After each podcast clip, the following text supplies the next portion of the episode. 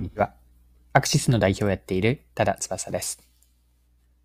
今回のテーマは、顧客理解、お客さんをどうやって理解していくのかです。面白いと思った魔法瓶メーカーの取り組みをご紹介し、マーケティングに学べることを掘り下げていきます。よかったら最後までぜひお付き合いください。よろしくお願いします。はい。ピーコック魔法瓶の社長のへのインタビュー記事を読みました。まずはそのインタビュー記事のリード文、そのまま抜粋をして読んでいきます。1950年創業のピーコック魔法瓶工業がユニークなボトル開発に注力している。マグカップのように使える飲み口の広いボトルやゲームをしながら使うゲーミングボトルを発売。2022年9月の東京ガールズコレクションでは公式ボトルに肩掛けできるカラフルな水筒が選ばれた。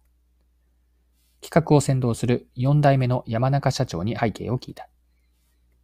以上が日経の2022年11月21日のインタビュー記事からのリード文でした。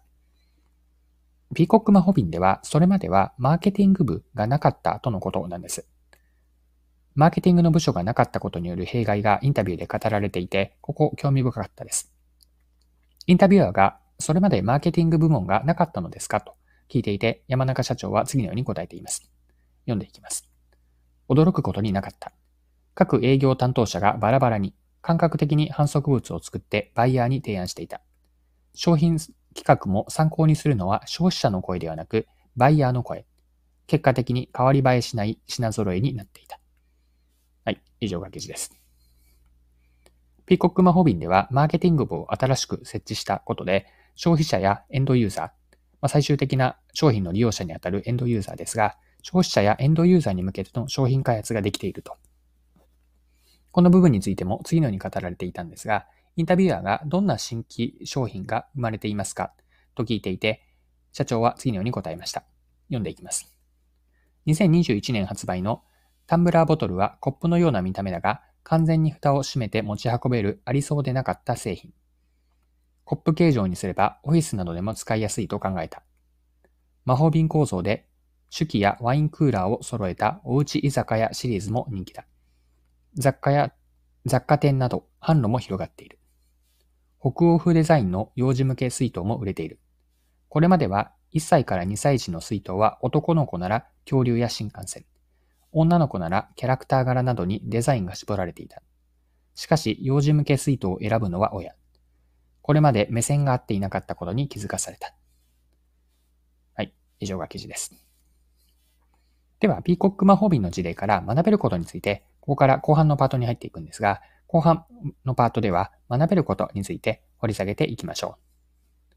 結論から先に言っておくと、学びを一般化して表現をすれば、自分たちの顧客は誰かを明確にする重要性なんです。ピコック魔法瓶は、小売のバイヤーだけしか声を聞いていなかった状況から、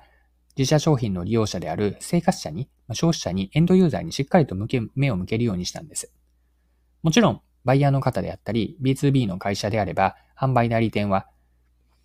ビジネスモデルにおいて欠かせない存在です。ただし、あくまでエンドユーザーに商品を届けるパートナー的な役割なので、商品サービスを使うお客さん、直接の利用者ではないんです。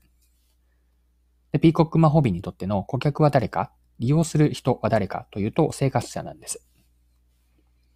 ピーコックマホビンはエンドユーザーである生活者のニーズを汲み取って、マグカップのように使える飲み口の広いタンブラーボトルやゲームをしながら使えるゲーミングボトルを開発してきました。今回の話、事例から学びとして残しておきたい視点は、3つポイントを挙げていくと、まずお客さんとの直接の接点、タッチポイントを持てているんだろうか。2つ目、直接のその顧客接点でどれだけお客さんを理解しようとしているか。3つ目、顧客理解に基づいた商品開発やマーケティングができているのか今3つ言ったんですが、直接のタッチポイントを持っているかその接点でお客さんを理解しようとしているかそして顧客理解に基づいた展開ができているのかまあ、これらはマーケティングでの問いとして持っておきたいことです。はい。そろそろクロージングです。今回はピーコック魔法瓶の取り組みをご紹介し、マーケティングに学べることを見てきました。最後に学びのポイントをまとめておきます。顧客接点からの顧客理解と、その理解をどうやって活用するのかという内容でした。背景として押さえておきたい、ピーコックマホビンの取り組みというのは、バイヤーの人であったり、販売代理店だけではなくて、しっかりとエンドユーザーを見る、エンドユーザーとの直接の顧客接点を持つことが大事であると。その顧客接点において、まあ、自分たちのお客さんは誰かというのを明確にする。そして、顧客接点でお客さんのことを理解していくといいです。そのようなお客さんの理解に基づいた商品開発やマーケティングをやっていこうと。このような顧客接点から顧客理解と活用をやっていく重要性。これを学びとして残しておきたい、今回の